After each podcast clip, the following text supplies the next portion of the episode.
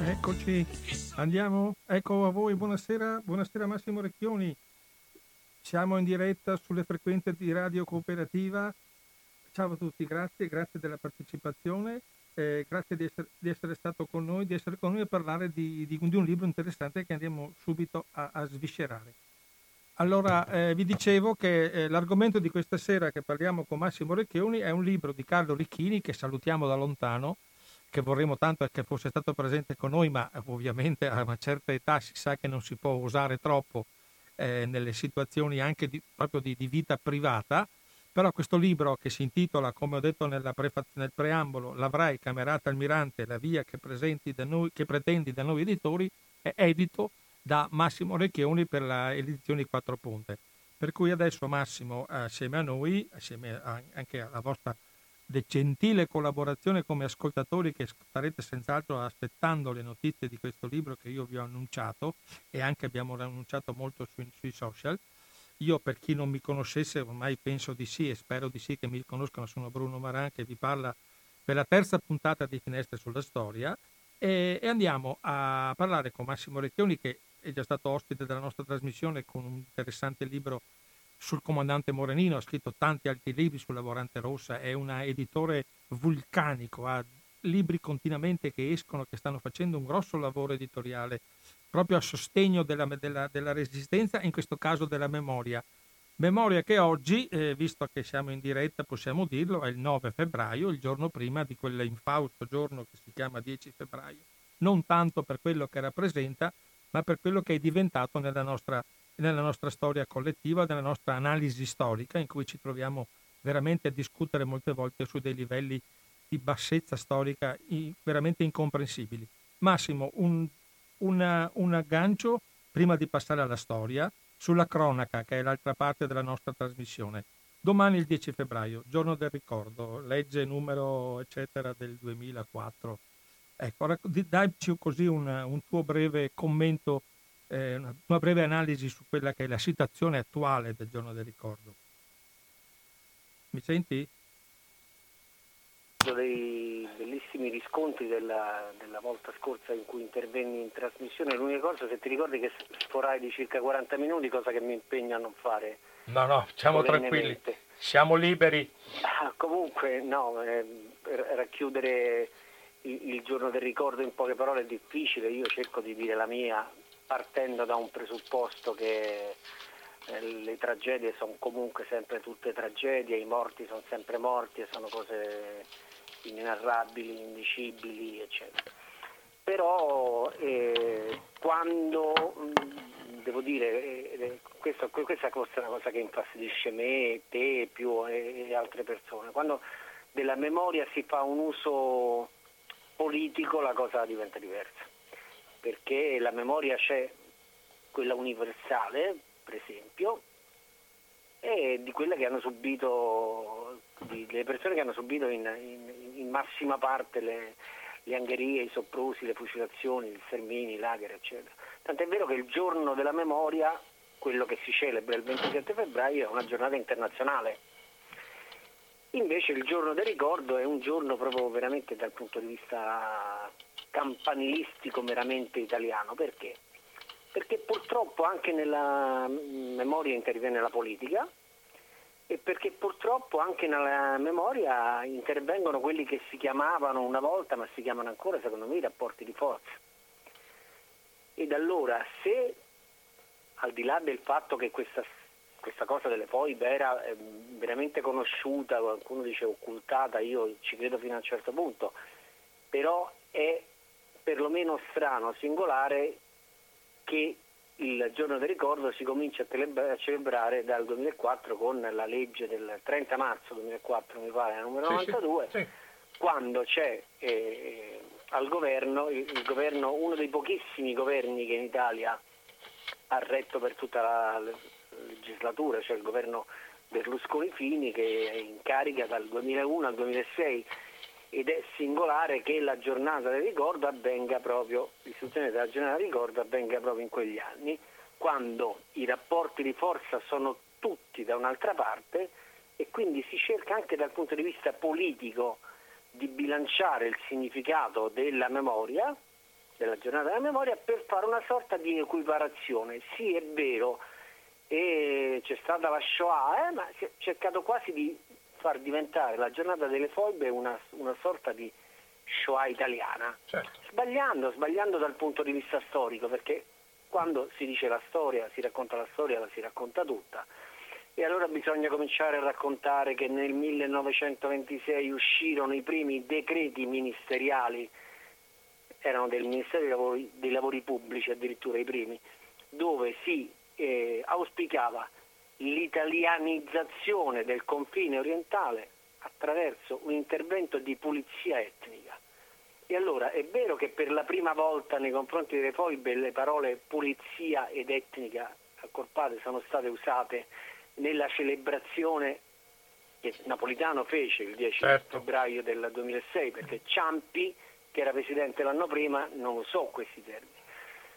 Però eh, si sarebbe dovuto ricordare che le parole pulizia etnica sono state nostre e che la pulizia etnica c'è stata realmente per tutti e 13 anni eh, fino alla caduta del fascismo e c'è stata soprattutto dal 1941 fino al 1943 quando l'Italia occupò la Jugoslavia e sono successe cose indicibili, eccetera.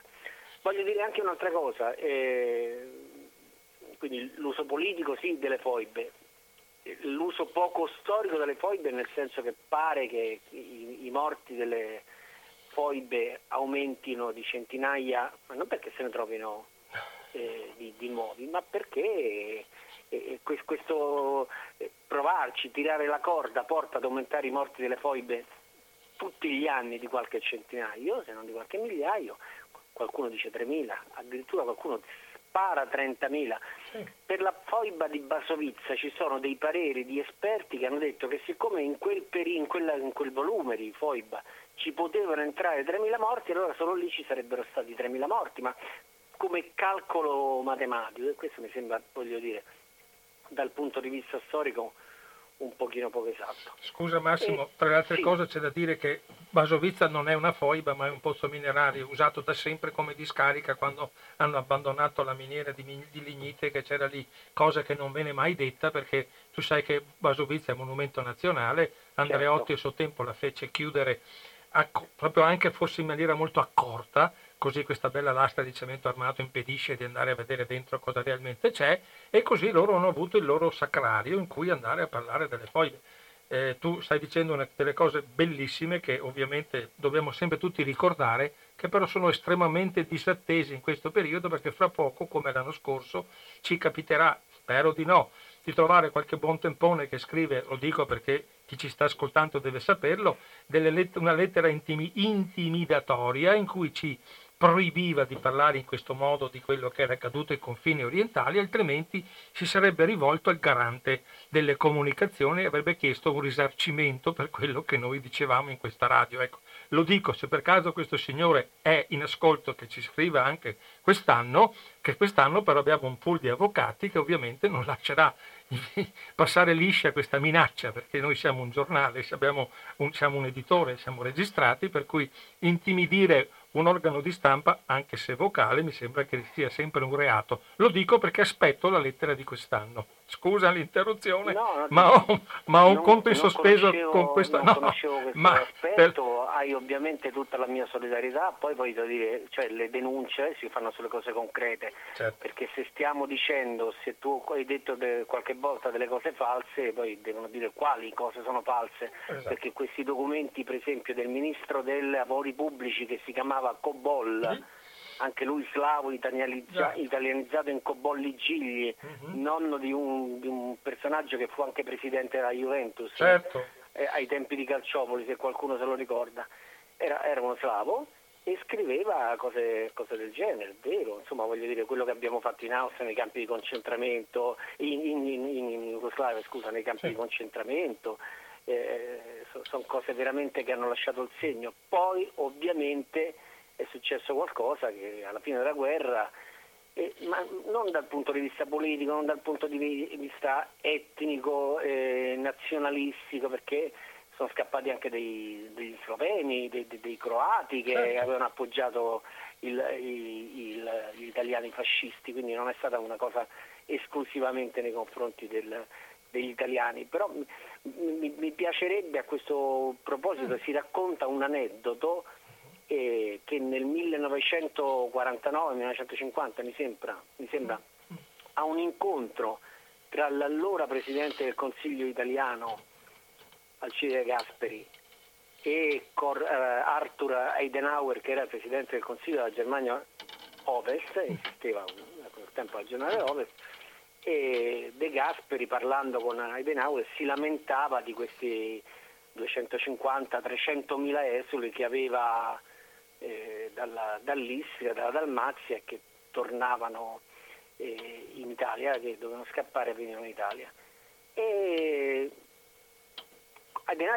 Adenauer, quasi si congratulò con lui, lo, cioè, con invidia, gli disse dico beato te perché io di esuli ne ho 9 milioni, quindi esatto. vuol dire che 9 milioni, come noi avevamo 300.000 persone che avevano, si erano stabiliti nelle terre conquistate durante la guerra, 9 milioni dall'invasione della Polonia e della Cecoslovacchia in poi di tedeschi si erano eh, sistemati nelle terre conquistate dai tedeschi durante la guerra e 9 milioni furono cacciati. Di questi 9 milioni, un milione di persone, si stima, di tedeschi, siano stati uccisi. Sì. Ma la Germania non ha un giorno del ricordo, non ha un giorno delle foibe. La Germania, che è molto più popolo da questo punto di vista di noi, nel bene e nel male, eh, voglio dire, non si sognerebbe mai di dire, oddio, ci avete ammazzato un milione di persone, perché siamo stati noi a venire lì e, e, e a provocare eh, campi di concentramento e a fare tutto il resto. La, la, L'Europa la volevamo conquistare noi e quindi, voglio dire, se ci avete cacciato avete fatto, voglio dire, il vostro dovere, no? Però la Germania non si sogna, sogna di dire cose di, di questo tipo. Ecco. Poi un'altra cosa che c'è, e questo anche eh, ripeto, eh, ritorno a, al rapporto di forza che influisce mm. molto nella scelta della memoria. Quando eh, fu scelto il 10 febbraio fu scelto per due motivi. Mm. Primo perché era molto vicino al 27 gennaio e quindi proprio per fare una sorta di bilanciamento, no? cioè ci sono stati morti da una parte 6 milioni nei campi di concentramento 60 milioni e oltre durante la seconda guerra mondiale e quindi ci sono stati anche i nostri, le nostre centinaia di morti. Ma il giorno del ricordo è stato scelto in una maniera poi completamente sbagliata anche dal punto di vista storico, perché il 10, gen- il 10 febbraio scusate, è stato scelto perché ricorda il giorno del 1947 in cui ci fu la conferenza di Parigi sul, sulla resa che avevano avuto i paesi sconfitti, eccetera, la conferenza di pace che avvenne dopo la seconda guerra mondiale. Stranamente noi, popolo italiano, molto poco popolo, delle volte abbiamo un giorno della vittoria che racconta poi un massacro quale fu la prima guerra mondiale, non voglio aprire questa parentesi, certo. che è il 4 novembre, e di fatto il 10 febbraio celebriamo un giorno della sconfitta, perché il 10 febbraio eh, si eh, ritrovarono tutti i potenti del mondo e l'Italia dovette firmare una resa senza condizioni uh-huh. e ricedendo territori Ah. E, e, eccetera, tutto quello che... che allora, che, tanto per essere un po' per la precisione, non certo per parlarti sopra, Massimo, lo sai benissimo che noi abbiamo delle idee che sono perfettamente collimanti. Allora, 10 febbraio la firma del trattato di pace, che poi sarebbe, e l'errore a me sta fastidio il 10 febbraio, perché il trattato di pace sarebbe entrato in vigore il 15 settembre, cioè tutte le clausole previste, tra cui anche la possibilità di venire via dai territori che sarebbero stati riconsegnati alla Jugoslavia cominciavano dopo il 15 settembre 1947, ma siccome come dici tu faceva comodo averlo vicino al 27 febbraio, hanno scelto la firma di una sconfitta perché lì è stata sancita la definitiva sconfitta dell'Italia fascista che aveva scatenato una guerra. Ma noi stasera ovviamente siamo per motivi, ovviamente non certo per la per la voglia di raccontare del 10 febbraio, che lo racconteremo nelle prossime puntate di Finestre sulla Storia, stasera con te abbiamo un compito altrettanto, diciamo, interessante e tutto sommato di una certa anche eh, com- proprio un po' complicato dal punto di vista di spiegare quello che è un altro personaggio che fa parte sempre dei, fascisti, dei neofascisti italiani, che è Giorgio Almirante. Perché la frase l'avrai camerato Almirante, la via che pretendi da noi italiani, è partita anche questa da un manifesto.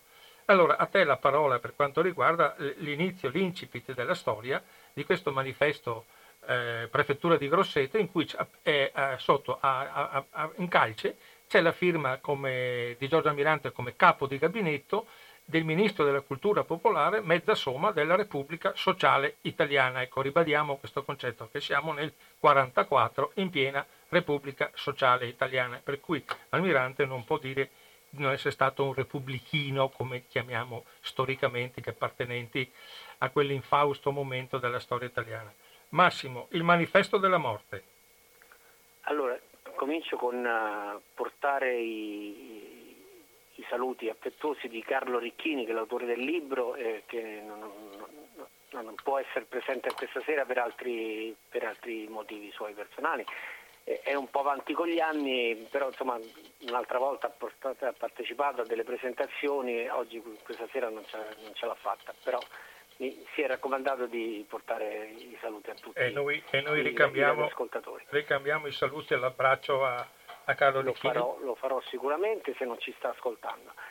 E voglio dire che è stato casuale quasi, tramite un gancio che un amico comune che si chiama Tonino e il, la conoscenza di Carlo Ricchini. E, e, io ho scoperto che lui aveva questo bel memoriale, ma ce l'aveva nel cassetto, anzi l'aveva proposto anche a qualcuno e, e qualcuno si era dimostrato interessato soltanto a parole e io dico, mi sono offerto dico, un documento del genere in un periodo in cui veramente i comuni di, di, di destra, le amministrazioni di destra fanno quasi a gara a intitolare vie, piazze e cose ad Almirante insomma, non può eh, essere sottaciuto. E allora ho detto beh pubblichiamolo, certo pubblichiamolo, mi riaggancio a quello che abbiamo detto prima, voglio dire.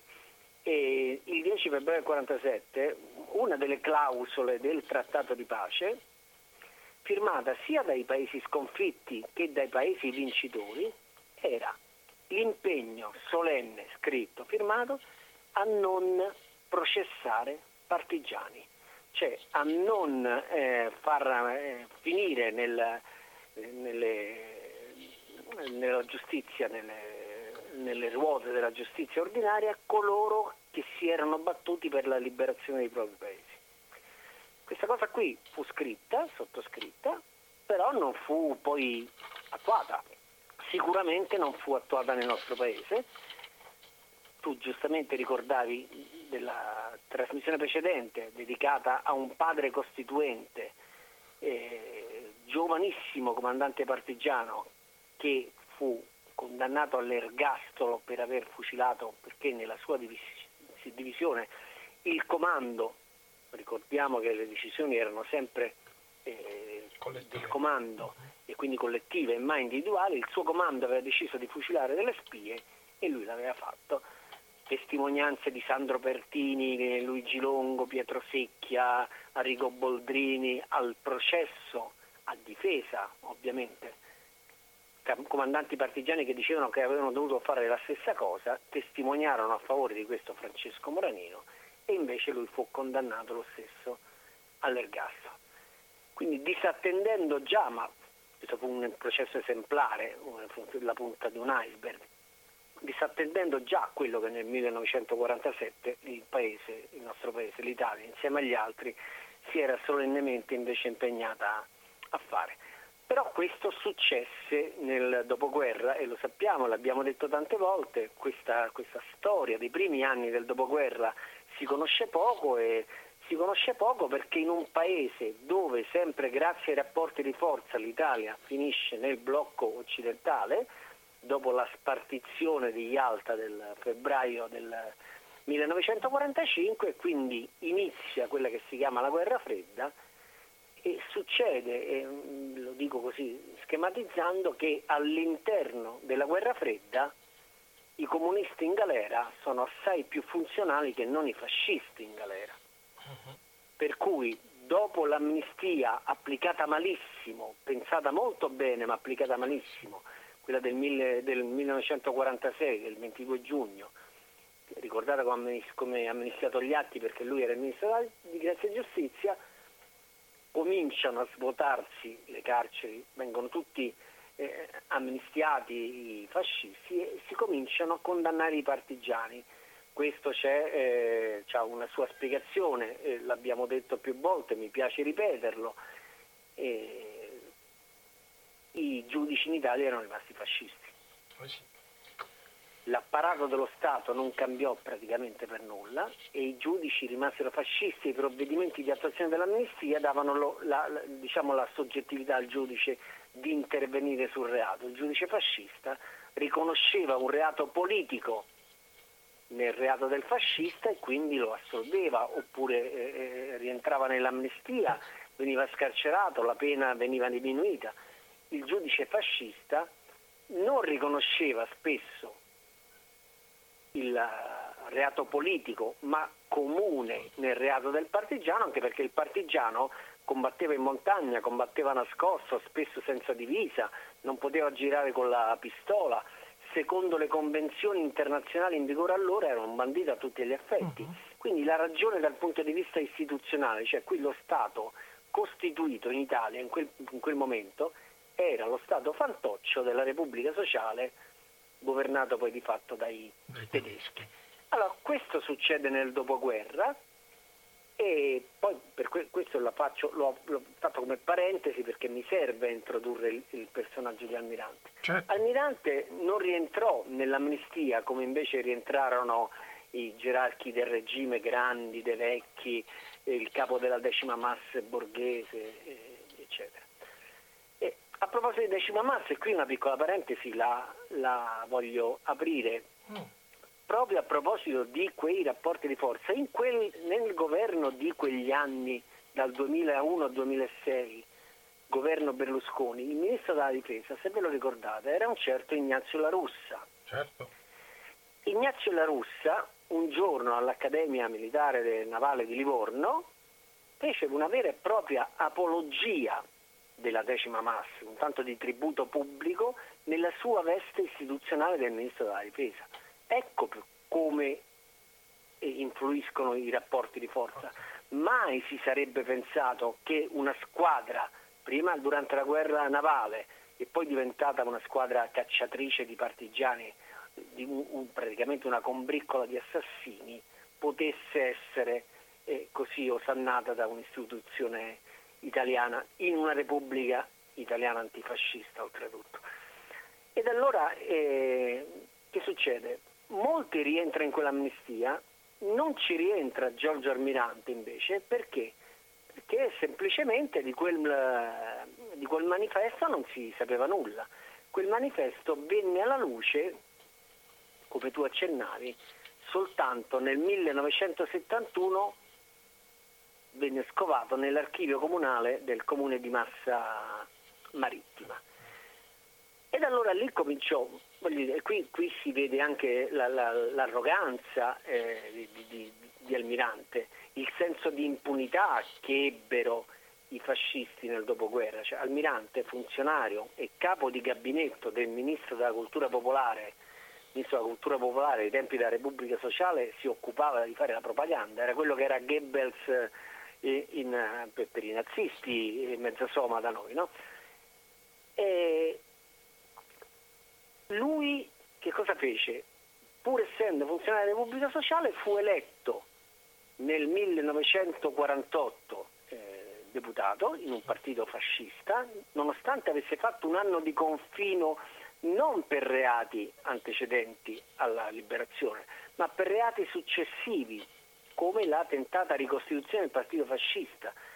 Almirante scontò un anno di confino, però venne liberato giusto in tempo per andare alla fine del 1946, nel dicembre, a Roma, a fondare insieme alle decine, decine, forse centinaia di gruppi neofascisti rifondatisi dopo la liberazione, nel dicembre del 1946 a Roma fu fondato un partito di chiara ispirazione neofascista che si chiamò per tutta la sua storia, fino all'Alleanza Nazionale, movimento sociale e che rimase legale per tutta la storia del Paese. Questo a dispetto delle disposizioni finali e transitorie della Costituzione italiana che ne vietavano assolutamente la ricostituzione.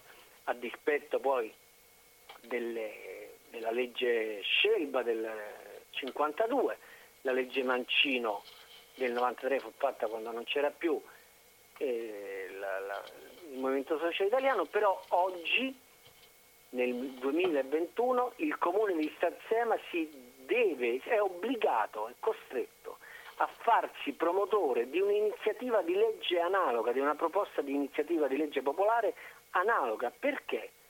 Perché evidentemente le norme transitorie finali della Costituzione, quelle due leggi cui accennavo, non sono bastate. Sì, è vero, c'è eh, un aggiornamento della legge perché non c'era il web, c'è la propaganda fascista sul web, eccetera.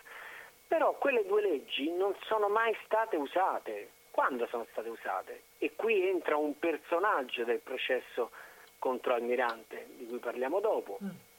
Vittorio Corzio.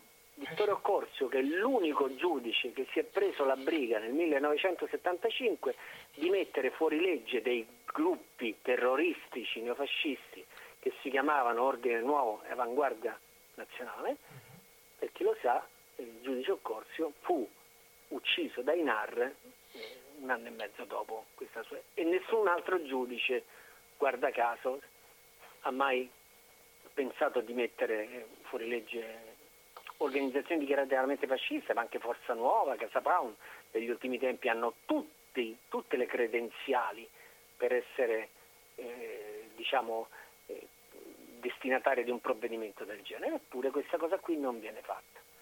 Dicevamo di Almirante allora appunto che mm-hmm. non fu amnistiato perché questa cosa venne alla luce dopo, però nel 1948 lui divenne deputato e divenne deputato perché oggi c'è qualcuno che parla dei due mandati, bisogna fare politica poco, perché, giustamente, non lo so, al di là del, del merito, non, non, voglio entrare nel merito, però Almirante fu parlamentare per tutta la sua vita, cioè dalla prima legislatura, non parlo della Costituente, perché era al confino, quindi dal 1948 all'anno della sua morte 98.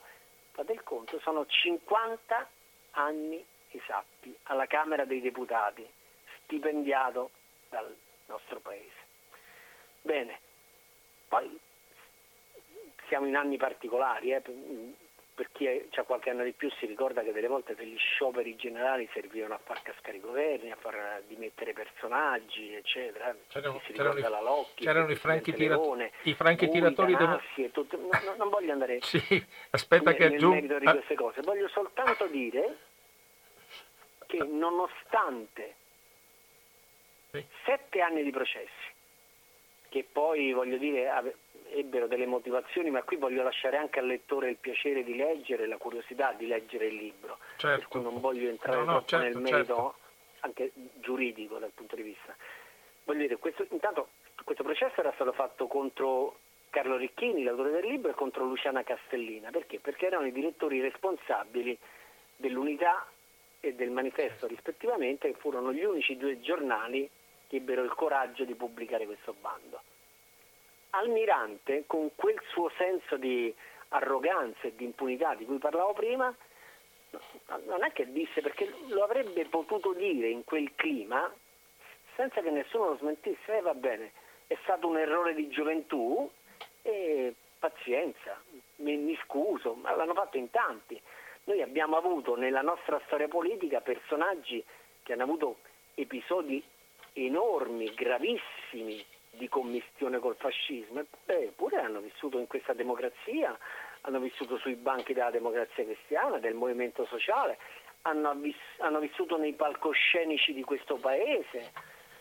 Uno elogiato come il più grande attore di teatro della storia del, del teatro italiano, eh? si chiamava Giorgio Albertazzi.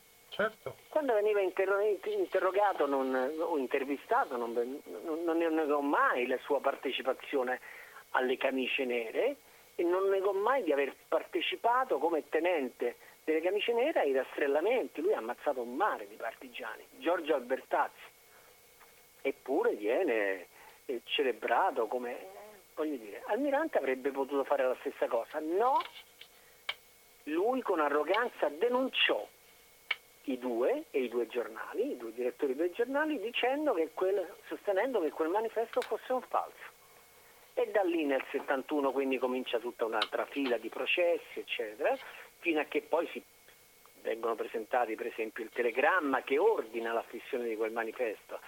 E Almirante allora comincia a dire che in realtà lui è stato eh, nominato capo di gabinetto di Mezzasoma eh, successivamente a quel manifesto, invece arrivano i documenti che dimostrano che lui è in carica ed è lui a ordinare quel manifesto. E cosa succede? A un certo punto, diciamo con una sentenza molto blanda, la Cassazione di, di Roma decide che i, i querelati hanno ragione e il processo finisce lì.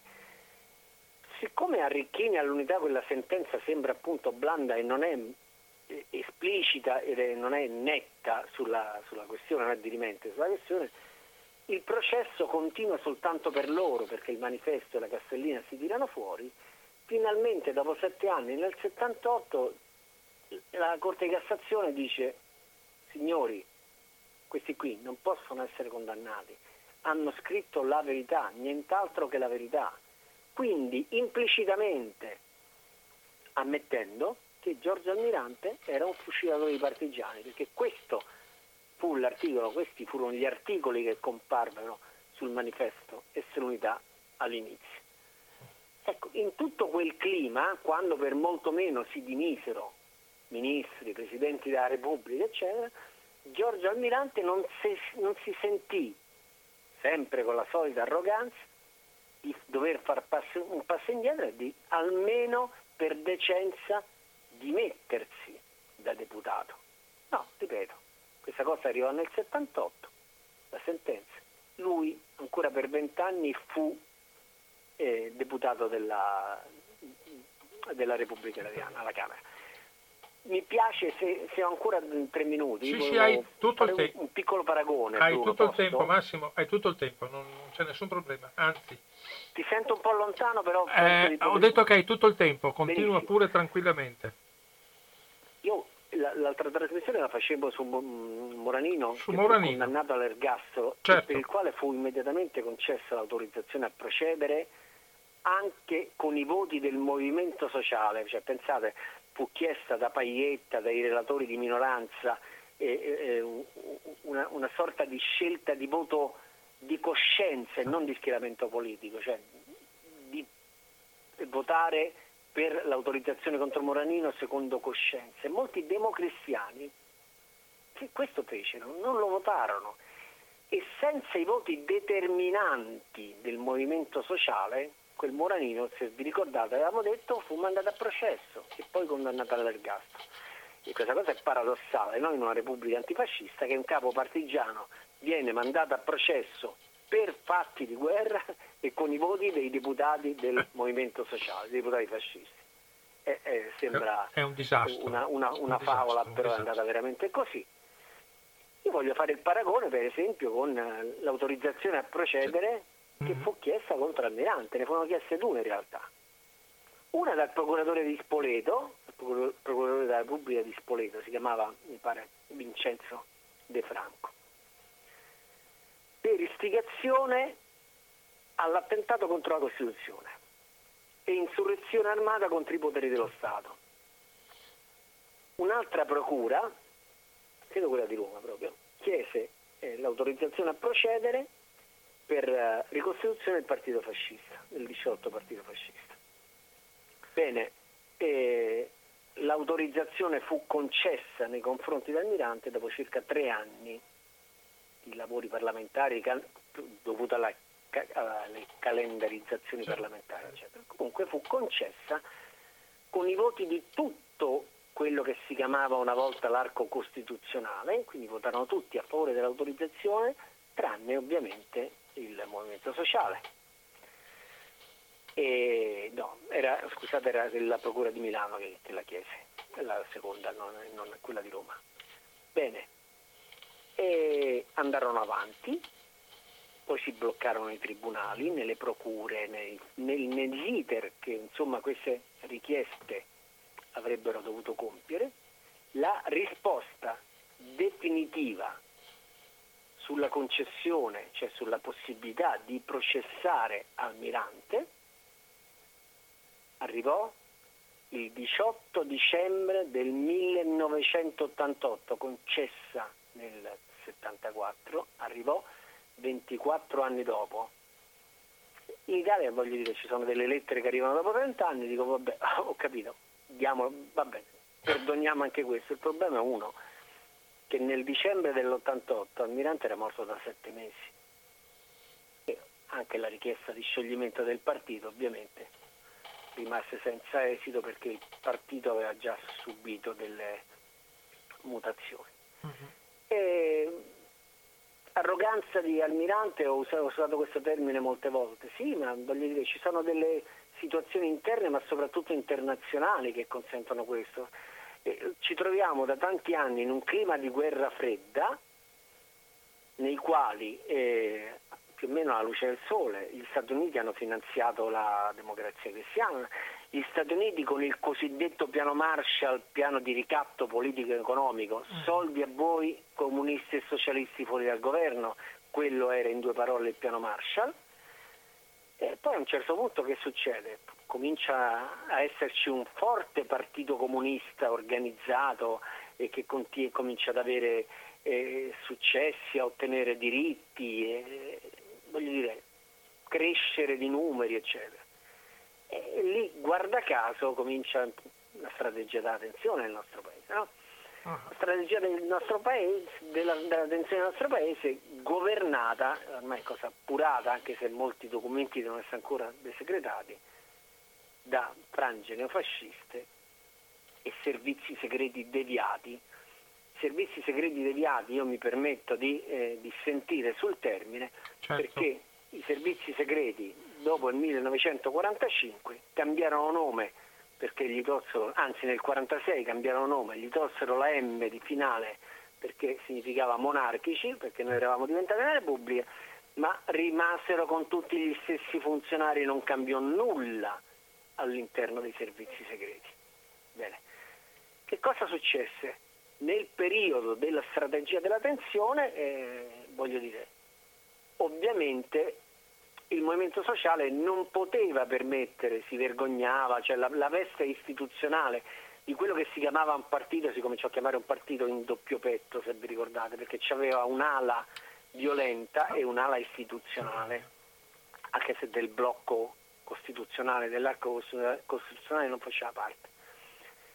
Successe poi il, il, il vero, diciamo, eh, il vero mutamento successe nel 1970. Quando successe? Successe durante una visita del presidente Nixon in, in Italia. E durante quella visita ci furono eh, proteste contro la guerra nel Vietnam, ancora, ancora, ci sarebbe stata ancora per tre anni la guerra nel Vietnam, eccetera. Però c'era un, un faccendiere, eh, quelli che si chiamavano i faccendieri, si chiamano ancora i faccendieri, che tessevano rapporti oscuri, si chiamava Talenti, era il nipote di quello che aveva creato il famoso, famoso omonimo quartiere a nord di Roma, vicino a, a che si chiama il quartiere Talenti. No? E, e, Talenti chiese ad Almirante, che era segretario del Movimento Sociale, dice, testualmente, questo almeno ricorda Caradonna in una trasmissione di La storia siamo noi di Giovanni Minoli che potete trovare anche su YouTube. E Caradonna ricorda eh, che Talenti disse ad Almirante, Giorgio ma a noi interessa Nixon? Almirante diceva, eh, dico, che scherzi, certo, dico, ma come facciamo ad andare da lui? Dice no, no, sta tranquillo, è lui che viene qui. E lui risponde al mio ma che sei scemo, dico sei matto, ma lo so che viene, ma come facciamo a incontrarlo?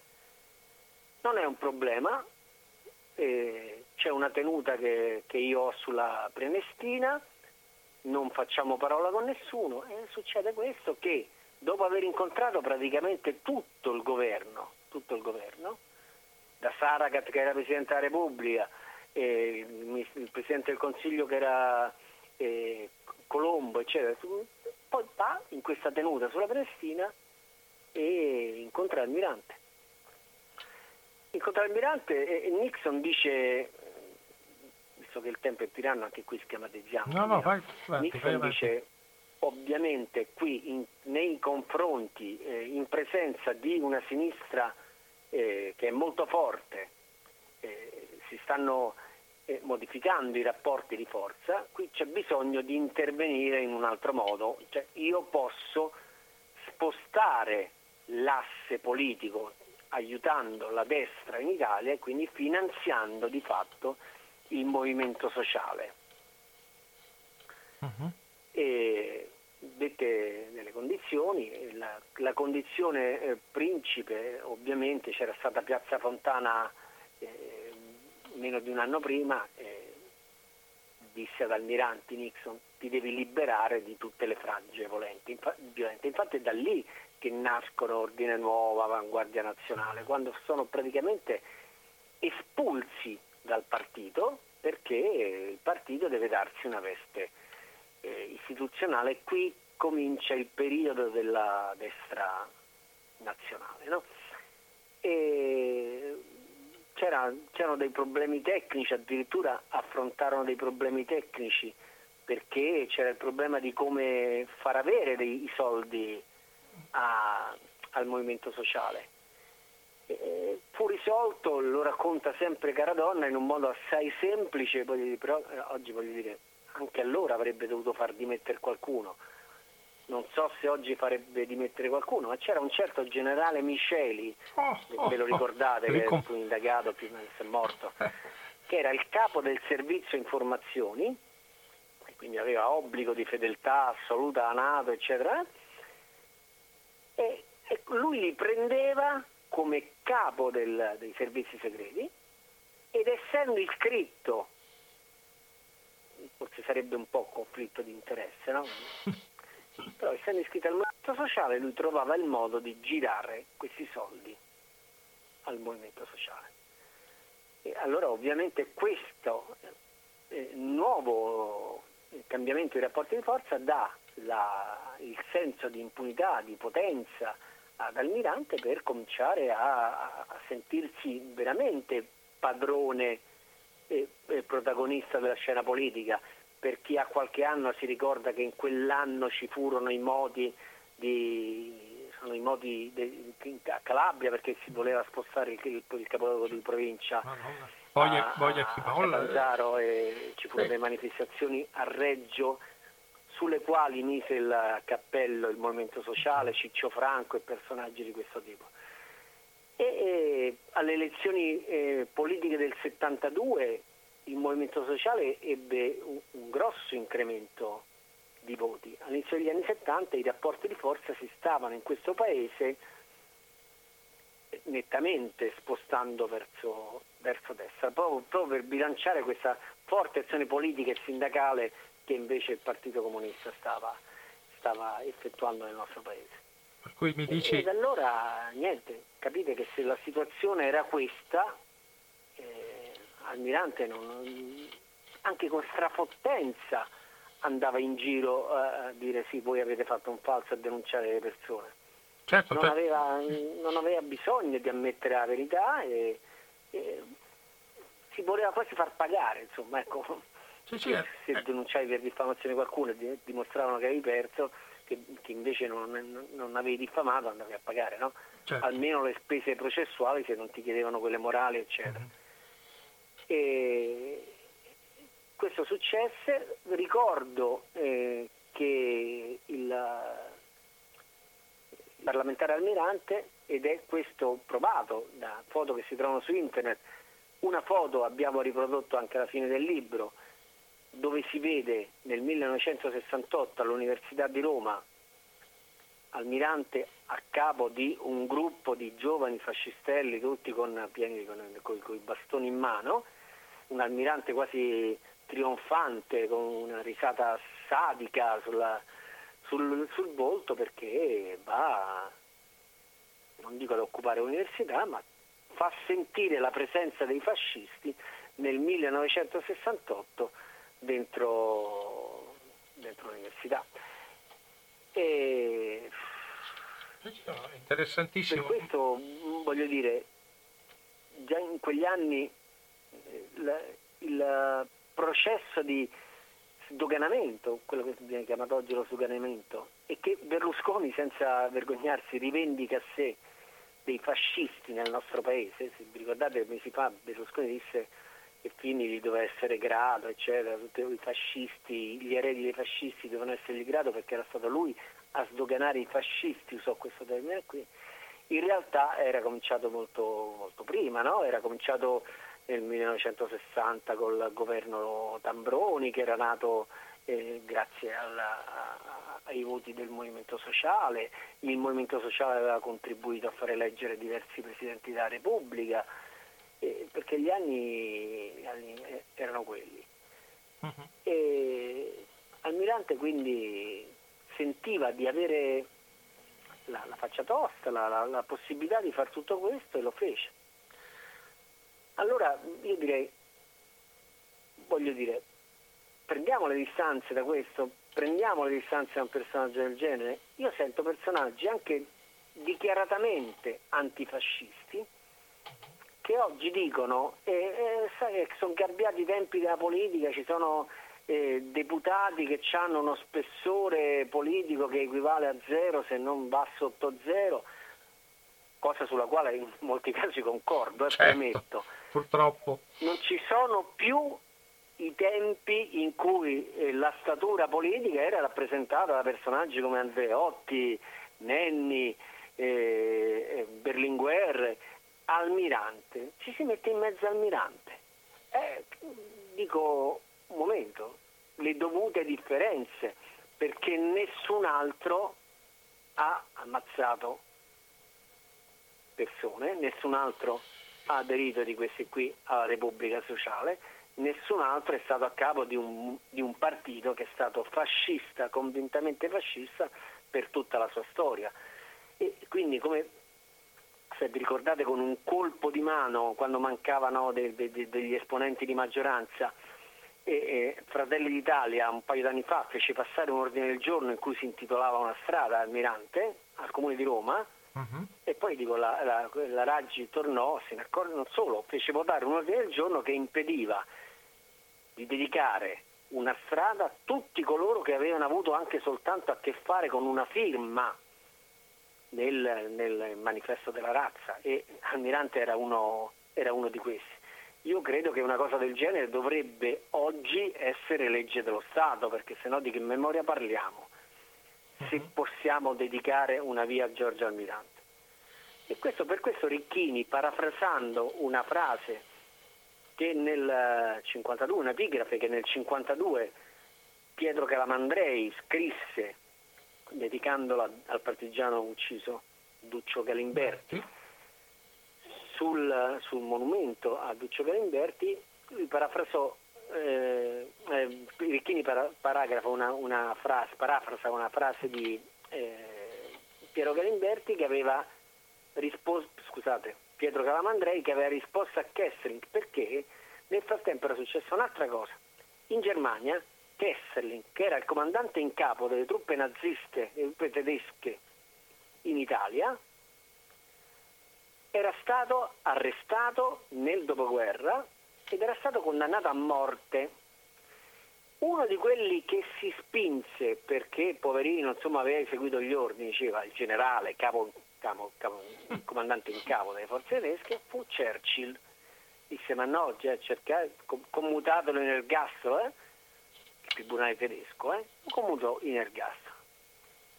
Poi per motivi di salute fu commutato quella pena fu commutata in 10 anni.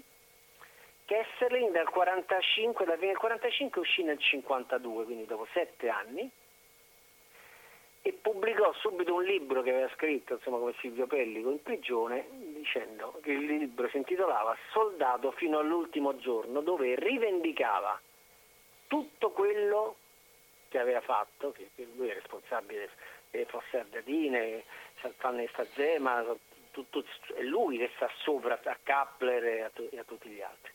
E lui rivendica la sua appartenenza al suo credo nazista, eccetera.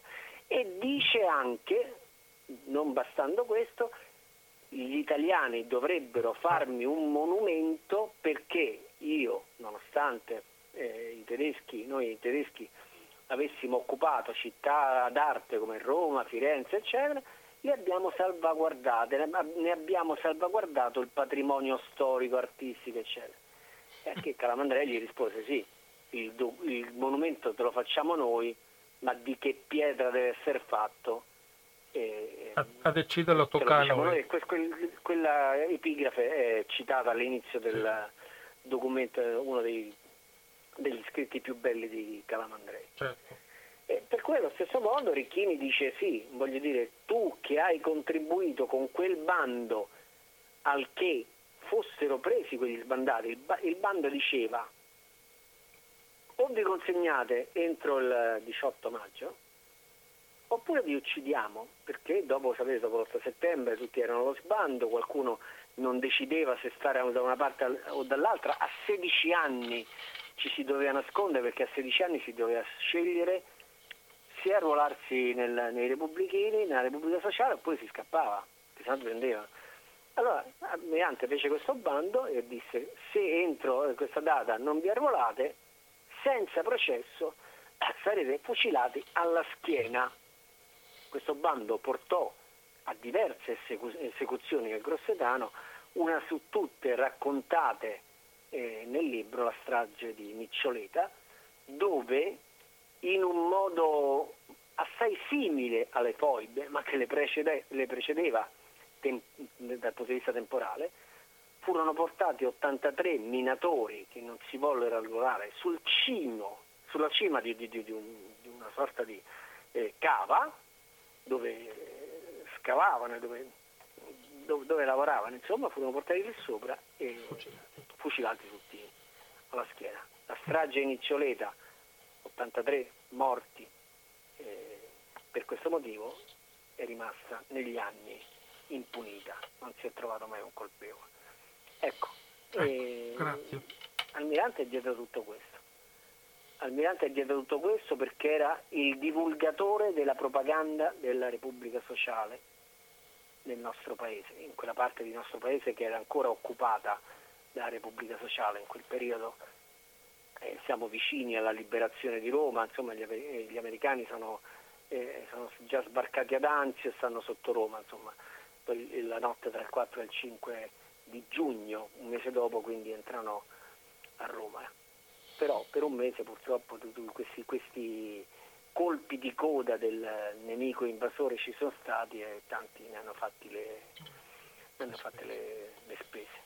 Massimo, eccezionale dimostrazione di anche devo dire, data la, l'immensità degli argomenti, siamo riusciti a stare dentro i tempi, ma non è che fossimo qui a controllare i tuoi tempi dei tuoi interessanti eh, eh, racconti. Eh, alla fine hai parlato troppo del libro. ho parlato troppo del libro, sì, ho parlato soprattutto del personaggio. Eh, diciamo sì, no, lo dico, perché, lo dico per chi deve leggerlo. Sì, Mi raccomando. il libro parla della vicenda processuale e del contesto politico all'interno del quale la vicenda processuale allora. si svolge. Esatto. Perché ovviamente, come dico prima, i rapporti, come dicevo prima, i rapporti di forza del paese in quegli anni non possono non influire sulle decisioni dei giudici. Certo. E influiscono, il libro lo dimostra, lo fa vedere con estrema chiarezza. Per cui adesso quando noi ci saluteremo e in più eh, rinnovo l'invito che ti ho fatto l'altra volta, te lo faccio anche stavolta, che io attendo sempre l'uscita dei tuoi libri, so che ne hai parecchi in forno, per cui tu sai che lo spazio Radio Cooperativa per, per raccontare le, le, storie, le storie di, di, quello che tu racconti in maniera... Anche qui sei l'editore, quello che ha fatto tutto un lavoro, però ricordiamo che l'autore reale è, è Carlo Ricchini che è il protagonista, certo. però tu hai scritto delle schede a fine libro che sono interessantissime, hai fatto un'edizione veramente interessante anche per il formato che è come vanno adesso i libri che devono essere anche abbastanza piccoli, di facile sì, lettura. Io, io, insieme a Paola Polselli, una collaboratrice a Paola Polselli. Eh, esattamente, c'è una, pre, una postfazione sì. di Emilio Ricci che è un, che è vicepresidente nazionale dell'AMPI. Per tuo tramite ho conosciuto Calò, che è un altro vicepresidente, un altro membro, membro, della segreteria, della segreteria che, che ha, svolto, ha svolto una bellissima relazione e ha scritto un bellissimo eh, recensione su Patria Indipendente. Sì, sì, sì, molto bella. Sì. Molto bella che vi invito ad andare a cercare sul sito di Patria Indipendente. Eh, per cui tu sai che eh, qui hai una, un canale, diciamo, da un punto di vista preferenziale per quanto riguarda le tue iniziative editoriali. Sì, voglio dire, per, non per sminuire no. Vincenzo Calò che ha fatto veramente un'ottima mm. recensione, mm. voglio ricordare, se le andate a cercare in giro, c'è una bellissima recensione anche di Pietro Spataro che dell'unità è stato vice direttore mm. eh, sul sito Striscia Rossa eh. dello storico, del giovane storico ma, ma affermato e, e, già noto storico Davide Conti che ha fatto uscire sul manifesto e diciamo che il libro è stato ben, ben accolto dal punto di vista ah, della critica. Sono senz'altro d'accordo anch'io perché quando poi ne, ce ne abbiamo parlato ho, ho recepito anche immediatamente l'importanza proprio di divulgare la figura di Almirante che è stata disattesa al punto che fra poco diventerebbe un padre della patria se andiamo avanti con la mancanza di capacità storica. Stamattina ti dico solo una cosa e poi ti saluto. Quando alle otto e mezza è arrivata la notizia che è morto, che è morto Marini, eh, qualcuno ha scritto a Radio 1, alla voce in diretta, ma chi era Marini? Non, non lo sappiamo. Cioè, per dirti un personaggio che è stato quasi per diventare Presidente della Repubblica, Presidente del Senato, un, un sindacalista per anni e anni, chi arriva adesso, magari per motivi di età e lo scuso, comunque arriviamo a questo punto che eh, More, More Marini non si, non si, sa chi sia, cioè chi è, chi è? Cioè uno ha mandato proprio una, una scritta dicendo chi è. Ecco, per dire a che livello siamo, dire che, che Almirante aveva uno spessore politico, eh, ci ha pensato anche Iannacci dicendo che Almirante è uno che sparla bene, se vi ricordate in una sua canzone quelli che c'è anche lì citato Almirante che sparla bene. Comunque io... se posso dire una cosa, certo. la, la morte del povero Franco Marini, così come la caduta del governo, sono, sono due avvenimenti che hanno consentito sicuramente una minor propaganda su questa cosa delle foibe, no? perché è diventata una festa irredentista della destra ormai da tanti anni. Mm-hmm. Questa, certo. eh, Franco Marini, poi ricordiamoci chi fosse Franco Marini, poi ci sono personaggi che all'interno dei partiti fanno il, il lavoro diciamo, masochista di distruzione del partito. Franco Marini, se non ci fosse stato un personaggio all'interno del, eh, Partito Democratico che per ripicca si fosse comportato in un certo modo, Franco Marini sarebbe diventato eh, Presidente della Repubblica invece di essere no, quando fu eletto Napolitano per due anni. Certo, certo, certo. certo. Per un pelo non ce la fece. Esatto, e se lo meritava. alcuni di, di, questi personaggi votavano Valeria Marini, eh, se vi ricordate, fu una mm. cosa scandalosa. Quasi, quasi vergognosa. Esatto. Massimo, grazie sono io che ringrazio no. voi e spero di tornare presto. Certo. Devo dire che questa cosa del lockdown mi ha dato insomma, anche la possibilità di stare un pochino più tempo a casa e di, di, di, di, lavorare un po' di più con la penna. Insomma. Ecco. Beh, beh. Quindi cerco sempre di vedere il bicchiere un pochino Esattamente. pieno. E noi siamo qui con il bicchiere pieno perché ti, aspetti, ti aspettiamo perché tu ci racconti con maniera in questo modo eh, lucido e lineare le, anche mi è piaciuta tantissimo, ti ringrazio, la, la ricostruzione del contesto storico in cui si sono mosse la, la figura di Almirante, la figura dell'MSI, le, hai citato giustamente personaggi come, poi c'è Miceli, Maletti, abbiamo tutta una sequenza noi di, di, generali, di generali, eh, assassini che hanno, hanno calpestato le, gli ideali della, della patria sul quale avevano della Costituzione sul quale avevano votato, per cui ti ringrazio anche di questa contestualizzazione come molto interessante ed è, ed è, doveroso fare sempre quando si fanno le cose. Massimo, alla prossima uh, occasione tu sai sì, che io vi voglio ringraziare, ringrazio Radio Cooperativa, ringrazio il tuo programma Finestre sulla Storia e eh, ringrazio te Bruno. E posso, posso, fare un appello? Certo. Non costa nulla, andate nei comuni, nei banchetti, questo progetto di Sazema, firmiamolo. firmiamolo. Certo. Certo, certo, certo, è importantissimo anche perché scade il 31 marzo il tempo per questa sì. raccolta di iniziativa non, popolare. Non arrivate all'ultimo, non arrivate all'ultimo Esattamente, grazie di avermelo ricordato, lo farò anch'io eh, nella prossima trasmissione, eh, preparerò proprio un, un, banner specifico in cui eh, racconto questa, questa, storia perché è molto importante.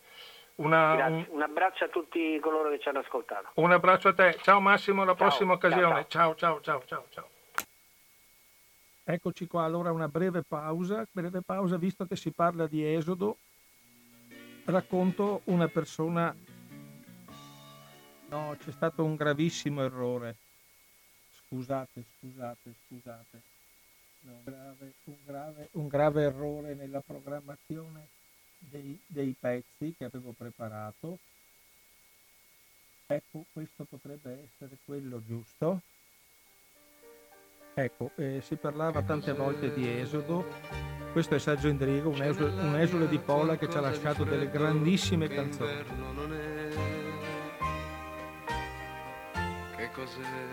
E nuovamente in diretta eh, sulle frequenze di Radio Cooperativa. Abbiamo ascoltato l'interessante ricostruzione anche del, ripeto, del contesto storico, della situazione del personaggio, con qualche racconto di qualche retroscena che è stato molto utile eh, ricordare per quel terribile momento che è stato gli anni 70-80 in Italia che hanno, avuto, che hanno avuto delle tristissime conseguenze. Volevo giustamente ricordare Vittorio Corso che è stato ucciso da un fascista per Luigi Concutelli di Ordine Nuovo, l'Ordine Nuovo che avete sentito, questa banda armata fascista che si è macchiata di parecchi omicidi, eh, tra, oltre che ovviamente a, a, a quella del, del, giudice Corso, il quale era già intervenuto su questo processo, leggerete nel libro, che con la sua lucidità la sua capacità di essere giudice, in, in, in, giudice preciso, faceva le, le, le, le, giuste conseguenze, voleva fare portare agli atti della procura le, una, un, le carte del processo perché, per procedere per il reato di calunnia e diffamazione contro Almirante. Ovviamente tutto questo non è accaduto perché è stato ucciso. Eh, Corso è stato ucciso per le sue in, in, indagini sui, sui NAR, eh, eccetera. Non è stato ucciso perché voleva inc- incriminare ulteriormente Almirante, anche perché i rapporti, almeno ufficialmente, fra Movimento Sociale e Ordine Nuovo erano tesissimi a quell'epoca. Io però, visto che domani è il 10, volevo eh, un attimo farvi raccontarvi un piccolo un piccolissimo eh, aneddoto di, di, di, vita vissuta. Cioè, eh, ieri eh, ho visto sul, su un, un a, a, margine di un programma, cioè come inserzione fra un programma all'altro, su Rai 3, una, un piccolo spot che ricordava che domani, il 10 settembre, anche abbastanza corretto, senza, eh, senza fotografie strappalacrime o, o, o raccontando situazioni troppo difficili. C'era un piccolo particolare però sono andato a rivedermi la legge 30 marzo 94, numero 92, l'articolo 1, che vi leggo velocemente perché sono cinque righe. La Repubblica riconosce il 10 febbraio quale giorno del ricordo al fine di conservare e rinnovare la memoria della tragedia degli italiani e di tutte le vittime delle foibe dell'esodo dalle loro terre degli istriani, fiumani e dalmati nel secondo dopoguerra. Ecco, questo era quello che restava, eh, che era scritto praticamente molto più semplificato nello spot eh, inerente a, al, al 10 febbraio. Mancava l'ultima riga e della più complessa vicenda del confine orientale. Questo è per dire che non è la, la, festa delle foibe, la festa della memoria soltanto delle foibe, dell'esodo, eccetera.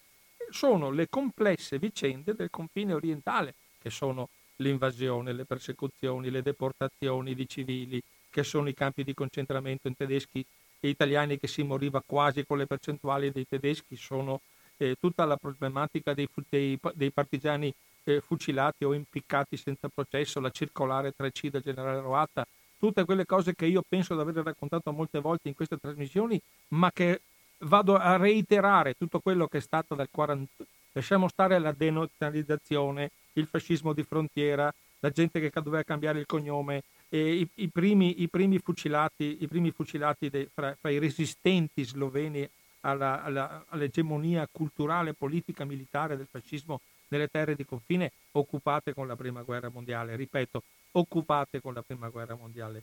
Non, eh, non tanto ri, risorgimento nelle terre dell'Istria, sono state occupate con la, col 18.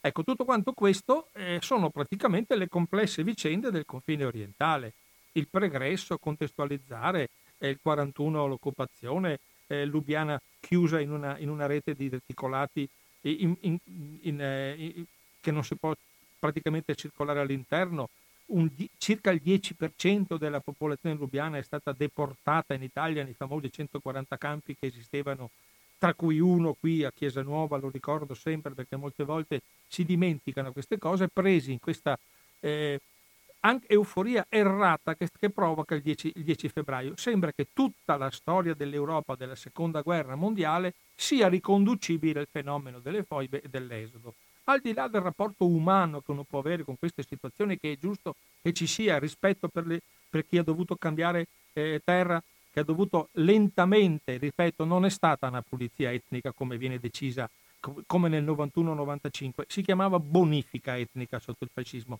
perché pulizia etnica è una parola che è stata usata nelle guerre jugoslave, cioè non esisteva in quegli anni, si chiamava bonifica, il fascismo voleva bonificare la, la, le, le terre dagli slavi e dai croati. Bene, ricordiamo che l'esodo, cioè la possibilità di optare per la, la, la cittadinanza italiana e venire via legalmente dai territori della Repubblica Federale, Federativa Jugoslava, terminava nel 1955.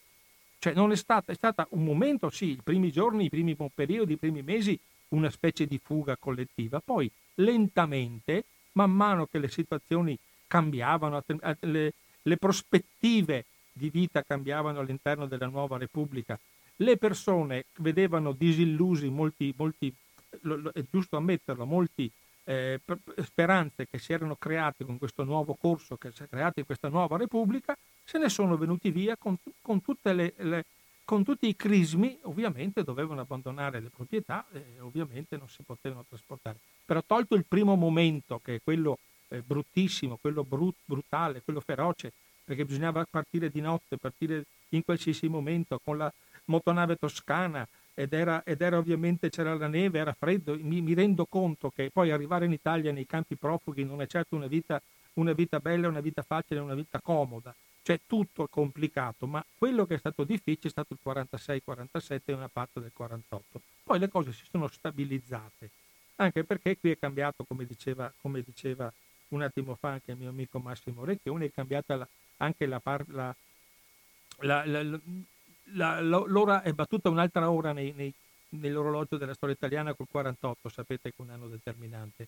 Per cui anche lì sono cambiati molti rapporti di forza anche all'interno dell'Italia e c'è stato un cambiamento anche di, di, di, di accoglienza, diciamo. Per cui è stata una cosa, sì, con una certa parte di, violenza o di velocità nel lasciare, lasciare andare via la gente, nel dover abbandonare la propria casa, la propria terra, i, i, i familiari che volevano restare, perché 30.000 sono rimasti, per cui vuol dire che non c'era tutta questa eh, bonifica etnica che doveva per forza accadere, per forza questi partigiani che dovevano per forza essere tutti assassini, anche perché poi è entrato strutture statali regolamentate che certo non potevano permettersi eh, nessun tipo di violenza, nessun tipo di, di prevaricazione.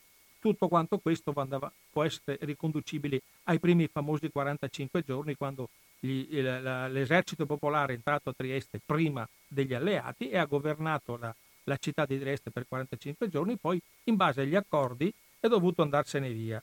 Allora tutto quanto questo è nell'ultima riga della legge, nella più complessa vicenda del confine orientale.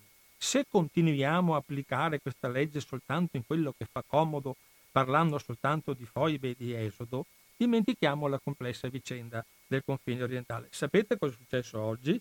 È successo che lo stesso spot che parlava del 10 febbraio, improvvisamente all'ultima riga si è aggiunta e della vicenda del confine orientale, per ovvi motivi, per ovvi motivi di spazio, non era tutto stato, queste cinque righe sono diventate tre, comunque è comparsa stranamente questa questa eh, appendice che fa parte dell'articolo 1 della legge, cioè non è una mia eh, ovviamente capriccio che voglio raccontare queste cose, andava, la RAI aveva commesso uno dei tanti errori che sta commettendo in questa settimana nel raccontare le storie del confine orientale, però ha fatto subito ammenda.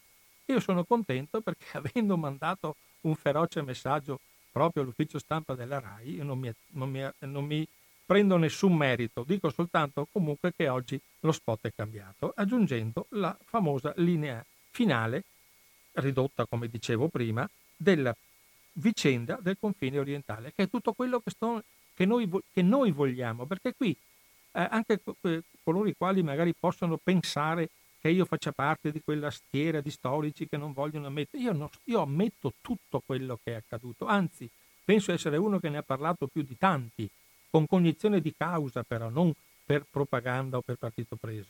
Però, come ripeto, va tutto eh, eh, contestualizzato e riportato a dei giusti valori, perché altrimenti, ribadisco e lo ripeto per chi mi ascolta e magari potrebbe aver capito male, la seconda guerra mondiale non gira attorno ai 5.000 presunti persone uccise nel, nei 45 giorni in cui la, la, Jugoslavia ha occupato i territori prima che si stabilizzero i rapporti ufficiali anche all'interno dello Stato della, dello Stato della Repubblica eh, federale jugoslava. La seconda guerra mondiale ha prodotto 60 milioni di morti. Cerchiamo di essere un attimo coscienti di quello che diciamo quando parliamo di 100.000, perché ho sentito numeri assurdi, perché eh, i vari eh, personaggi neofascisti che si sono tutti riverniciati no?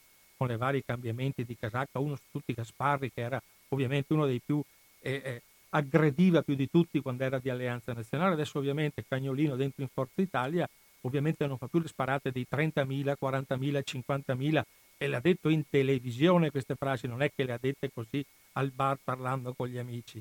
Eh, eh c'è stato qualcuno che ha detto un milione di morti provocato dalla, dalla, da, da, dall'avvento della, della Repubblica Jugoslava. Allora vorrei ricordare che il milione di morti è stato fatto al contrario, è stato fatto fra i civili, i soldati, i combattenti durante l'occupazione italiana tedesca in Jugoslavia, 1.200.000 morti. Qualche volta quando questi personaggi leggono i libri o leggono i numeri, non è la schedina del totocalcio o il numero del biglietto che vince la lotteria, de, de, de, di, eh, eh la, la, la lotteria di, di, Capodanno. I numeri vanno pesati, soppesati e usati con molta, con molta leggerezza senza mai voler strafare. I numeri, ci sono personaggi storici che hanno lavorato a fondo su questo e dimostrano scientificamente che i numeri, ripeto, che tutta la, la problematica delle foibe non può essere ricondotta a una cosa europea. Come è stato fatto l'errore di, di, di essere vicini, di avere ammesso che ci fosse questa legge vicina al 27 gennaio, che è una cosa che offende il 27 gennaio. Questo tentativo subdolo di paragonare la Shoah è una cosa terrificante che era per tutta l'Europa, con un piccolo puntino, perché rispetto all'Europa, se voi andate a guardare la carta geografica, l'Istria e i fenomeni delle foibe e dell'esodo sono piccoli puntini su un, un, un, un quadrante che è infinito. L'esodo italiano, con cui va tutto il mio rispetto, e, e mh, anche perché posso dirlo tranquillamente, senza problema di essere smentito, per conoscenza personale di quello che è stato l'esodo della, da parte degli italiani che, che vivevano par- nei territori che poi la Jugoslavia ha occupato in seguito al trattato di pace del 1947. Molti li aveva occupati prima perché ricordiamoci che l'Italia fa parte di quel partito, di quella nazione che ha perso la guerra. E ricordiamo un'altra cosa fondamentale, tutta questa eh, enorme attacco ai partigiani, agli jugoslavi, al comunismo, eccetera, è accaduto in un territorio che i figli o i nipoti o i, o i eh, nipoti della, della, Repubblica Sociale Italiana di chi era marca fascista dimenticano sempre che per merito del suo comandante quei territori erano stati perduti anche dal, attraverso l'opera del loro alleato nazista, perché non facevano più parte della Repubblica Sociale, erano stati annessi direttamente al Terzo Reich, zona d'operazioni alto, alto Adriatico, Kundendiste Hostel, cioè una cosa che Nessuno ricorda mai che non è venuto in Italia, né tantomeno nella Repubblica Sociale e tantomeno i, i bersaglieri e la decima massa non combatteva per la difesa dei confini italiani, combatteva in quanto eh, servo dei nazisti, come hanno scritto nel manifesto contro, contro Almirante. Cioè non si possono smentire queste cose e pensare di farla sempre liscia, capito, con queste eh, con questo mascheramento della realtà storica. Ecco, la grande difesa dei confini orientali era difesa di una linea di, di, di, di fronte, chiamiamolo fronte, dalla, dall'avanzata delle, de, del nono corpus della, dell'esercito popolare di riprendere jugoslavo da parte di reparti italiani al servizio dei nazisti, tedeschi, in questo caso della Wehrmacht e, e di molti altri reparti. Ecco, non avevano neanche più la, il controllo del territorio, però ovviamente voi sapete che c'è gente che fa le, le vignette col tipico eh, soldato eh, italiano che si straccia la, la, la divisa e offre il petto ovviamente a, a, all'assassino comunista che sta arrivando per riprendersi i territori che sappiamo che lo stesso regime fascista a suo tempo aveva fatto un referendum, eravamo lì lì, non c'era niente di, di, di c'erano 45 a 55, cioè eh, erano eh, abbastanza vicine le comunità. Poi sono cambiate con la guerra, nessuno dice niente. Ma all'inizio, quando questi, questi censimenti segreti che faceva il fascismo, ovviamente non vennero mai, mai dichiarati. Non, la territorialità delle terre italiane era soltanto in certe zone, a macchia di leopardo, no? specialmente alle coste. L'interno era ancora oggi, e di, anche nelle parti italiane e, e nelle parti del Friuli Venezia Giulia, i, i, la parte eh, superiore a Trieste parlano tutti in maggioranza lo, lo sloveno, ma da sempre, non da adesso e la, e la, la città è il 50-50, cioè è, è sempre tutto mascherato, artefatto, soltanto per raccontare delle grandissime bugie.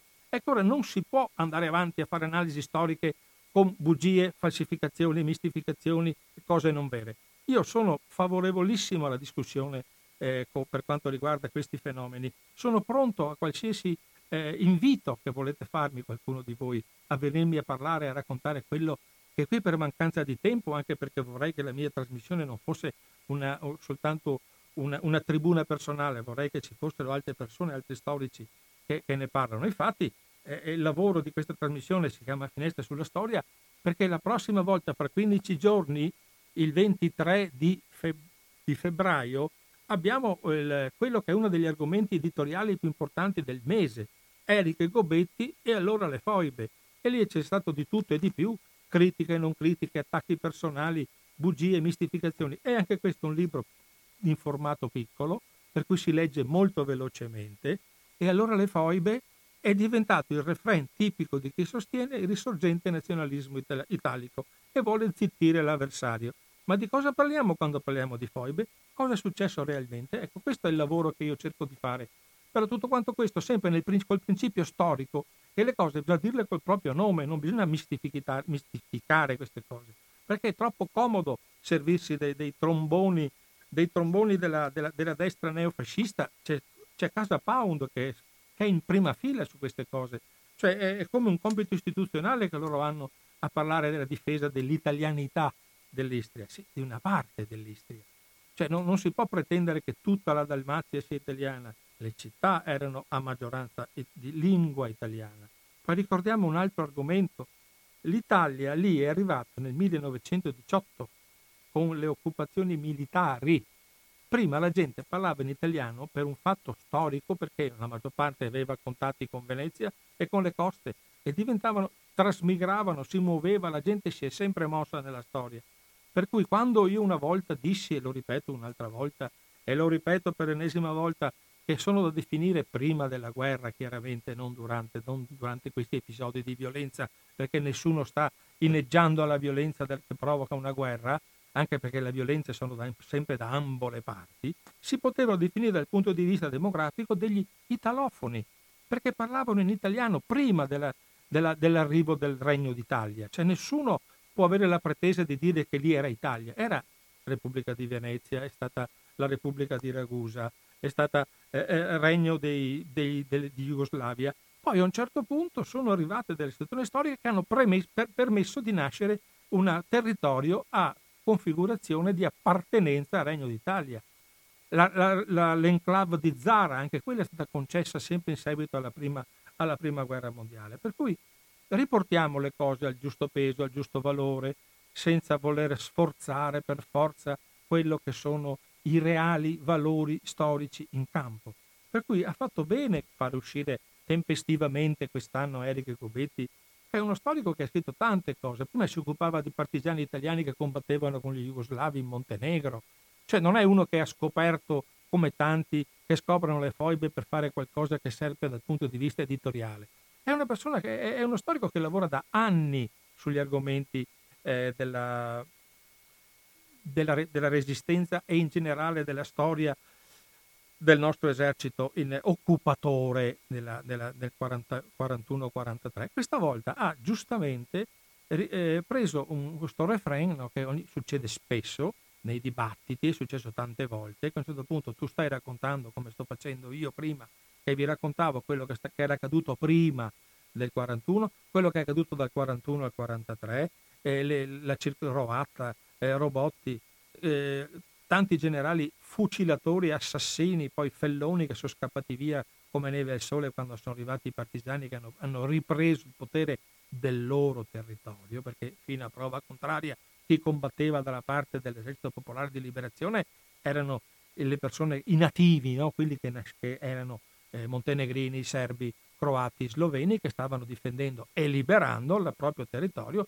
dagli occupanti italiani, per cui avevano, penso, presumo che avessero un po' di ragione no? a prendere le armi contro l'occupante italiano. A un certo punto, quando tu stai facendo un discorso logico che spiegare quello che è accaduto prima degli avvenimenti finali degli ultimi giorni, salta sempre fuori la, la vocina dal fondo alla sala che dice sì vabbè e le foibe ecco questo, questo, è il modo di fare storia che c'è in Italia no? cioè abbiamo un argomento che è diventato eh, patrimonio ma qualcuno ha detto del 9, del 9% della popolazione forse si interessa a questi argomenti se non per il bombardamento di questi giorni poi ovviamente voi sapete non se ne parla più allora i, tutti i foibologi che spariscono perché ovviamente arriva qualcos'altro da parlare. No? In questi due o tre giorni stato questo casino.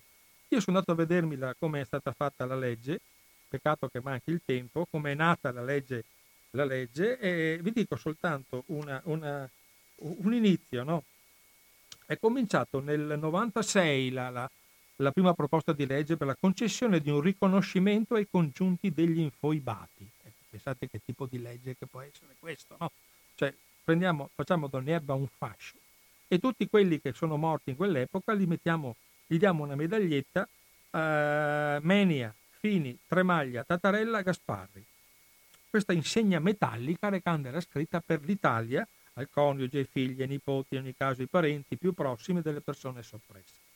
La relazione introduttiva, e finisco qui la trasmissione perché altrimenti finisce che vi distraggo troppo dalle, da quello che state pensando, la relazione introduttiva all'articolato della, legge, della, della proposta di legge si caratterizzava per una ricostruzione storica degli eventi considerati improntata al più esasperato nazionalismo. I partigiani titini, a seguito dell'8 settembre 1943, per circa 60 giorni infierirono su quanto di italiano vi era in quella terra della frontiera orientale ributtati nelle loro zone di origine dalle armi tedesche e da quelle della RSI, tornarono alla fine della guerra e dal maggio 45, padroni incontrastati della situazione, completarono le loro vendette con altri massacri e con altre stragi. Questo è l'approccio storico alla legge, sul, alla legge che poi è stata approvata, dicevamo, nel 2004 e qui siamo nel 96.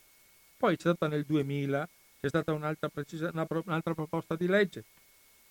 Qui invece diventa la placca, diventa la Repubblica ricorda, allora ricorda tutti quanti quelli che sono morti per tutti, tutti i motivi specificati, eh, esclusi dal riconoscimento i caduti in combattimento e coloro che erano stati soppressi mentre facevano parte di formazioni indossanti divisa tedesca e comunque gli appartenenti a formazioni che tennero un comportamento efferato contro gli antifascisti e la popolazione civile e o praticarono la delazione ai danni di resistenti e dei cittadini di origine ebraica. Ecco, questa era la correzione che un povero eh, deputato di Biscelle, di, di, Antonio Di Biscelle dei DS aveva cercato per compensare un po' quella uh, assurda uh, scritta che era comparsa pro- nel, nella prima proposta di legge. Poi siamo andati avanti, no? poi è stato cambiato perché è arrivato Corsini, un altro democratico di sinistra che ha cercato di, di, di, dare un'impostazione un po' più storica. E invece c'è stata ovviamente un'alzata, un'alzata di, di, testa contro. No? Eh, Meni ovviamente si è si è scagliato contro eh, la deputata del gruppo dei comunisti italiani che eh, stigmatizzava la mancanza nella legge della politica antislava e, le, e, l'italianizzazione forzata prodotta dal fascismo, perché le violenze e le deportazioni compiute ai danni del popolo sloveno nel momento dell'occupazione. Eh, e qui invece ovviamente Armaroli e Menia ribadirono le loro tesi sottolineando come fosse stata una vera e propria pulizia etnica posta in essere da Tito e avanti di questo passo finché poi è stata approvata, voi sapete, in un modo anche rocambolesco da parte di tutti i partiti, escluso Rifondazione Comunista e comunisti italiani. Ecco, questo lo dico perché, perché loro pensavano, come sempre, con una certa buona fede, la parte della sinistra, diciamo, eh, cercava che in questo modo ci fossero la possibilità di, avere quella riconciliazione, no? quel tentativo della memoria condivisa, abbiamo Violante, ne abbiamo due o tre che proprio non hanno indovinato, e neanche il, P, il PC di SPS CL, CLPC non è che abbia brillato nella decisione di approvare questa legge perché era, ripeto, troppo sbilanciata. Poi sbilanciata in un modo anche reiterato continuamente, proprio per i rapporti di forza che diceva, che diceva anche Massimo Verchioni, che bisognava che per forza il, il governo eh, Berlusconi, Alleanza Nazionale Fini, eh, dovesse lasciare un segno del suo passaggio nella, della storia italiana. Ecco, se questo è il segno del passaggio della storia italiana, eh, è veramente è stato drammatico perché ha semplicemente in, inasprito e portato a questo livello di, di, di, di conflittualità assoluta che c'è fra, fra, le parti politiche, il punto che adesso se tu tenti, come faccio io stasera, di, di confutare il reale valore, il reale peso, la reale importanza di questi avvenimenti nella complessa vicenda del confine orientale, ovviamente ti becchi tutti gli epiteti possibili, tra cui riduzionista o negazionista. Cioè siamo, abbiamo rovesciato il problema. Prima i negazionisti erano quelli che negavano l'esistenza dei campi di, sterminio e delle camere a gas, adesso diventi negazionista perché dici sei tu che dici allora rovesciamo il problema? Sì, vabbè, ma le foibe non sono tutto nella seconda guerra mondiale. Non si può pretendere che la storia vada avanti in questo modo. Ecco, per cui ti viene accusato di qualsiasi cosa. Per cui accusatemi pure, io cerco sempre di svolgere un ruolo che può essere di conoscenza dei fattori storici. Stasera vi abbiamo parlato assieme a Massimo Recchioni di un libro estremamente interessante che è L'avrai camerata almirante la via che pretendi da noi italiani Carlo Ricchini, caporedattore centrale dell'unità, a suo tempo oggi hanno più di 90 anni. Edizioni quattro punte, postazione di Emilio Ricci, schede di Massimo Recchioni che oltre che editore è un valentissimo storico in cui lo avremo presto ancora ospite delle nostre trasmissioni e delle nostre frequenze. Allora io vi saluto, vi auguro una buona serata. Mi ero preparato un bellissimo indietro Savoia, ma purtroppo il, no, il 10 febbraio di domani mi ha tolto la possibilità, ma lo, lo tengo in frigorifero. Eh, Emanuele Filiberto indietro Savoia, tanto che così sappiate di cosa si parlava stasera. Sarebbe potuto parlare stasera, ho dovuto parlare stasera, però è ovvio che bisogna lasciare spazio a, a quello che è questo fenomeno assurdo che si è creato in Italia per quanto riguarda questa, questi eh, momenti storici che invece che essere digeriti, essere cominciare a capirli e a dargli giusto valore secondo un giusto peso storico è diventata semplicemente una battaglia di propaganda eh, fra fazioni, il quale io non mi arruolo, però eh, esigo che vengano rispettati quello che sono i valori storici in campo, senza andare al di là di quello che sono eh, i contenuti veritieri di persone che hanno lavorato anni per raccontare queste cose. Per cui ribadisco che il 23 di febbraio, in epoca forse più calma di questi giorni molto, molto tesi per quanto riguarda i rapporti inerenti al 10 febbraio, con Eric Gobetti, parliamo del suo libro edito dalla Terza, eh, La storia alla prova dei fatti, fast checking, si chiama La collana, e allora le foibe. Ecco, questo è l'appuntamento che vi do per il 23 di febbraio. Così avremo modo di parlare finalmente in tono, anche direi, spero in tono anche più distaccato, perché ripeto, le cose probabilmente si saranno un po' calmate, per cui sapete che l'Italia ha le stagioni, no? adesso c'è la stagione del 10 febbraio, poi il 10 febbraio passa, viene l'11, abbiamo, abbiamo il, l'anniversario della conciliazione, poi avremo altri giorni, avremo di tutto da parlare della storia italiana, ce n'è quanta volete. L'appuntamento sarà con voi, se avete piacere. Io verrò venerdì mattina a leggere, a fare la rassegna stampa di Radio Cooperativa alle 8.30 e poi, come vi ripeto, il 23 eh, vengo qui in, in, studio per parlare con eh, Eric Gobetti del suo libro E allora le foibe. Un caro saluto da Bruno Maran come sempre ho cercato di portare un contributo alla chiarezza storica che spero vi, vi sia stato utile. Eh, restate in ascolto sulle frequenti radio cooperativa perché poi arrivano altri, altre trasmissioni. un cordiale saluto ancora a, a Massimo Recchioni e a Carlo Ricchini, che sono i due personaggi che sono eh, all'interno del libro L'avrai camminata almirante, la via che pretendi da noi, eh, la via che pretendi da noi, e ripeto, 23 febbraio, Eric Gobetti e allora le foglie.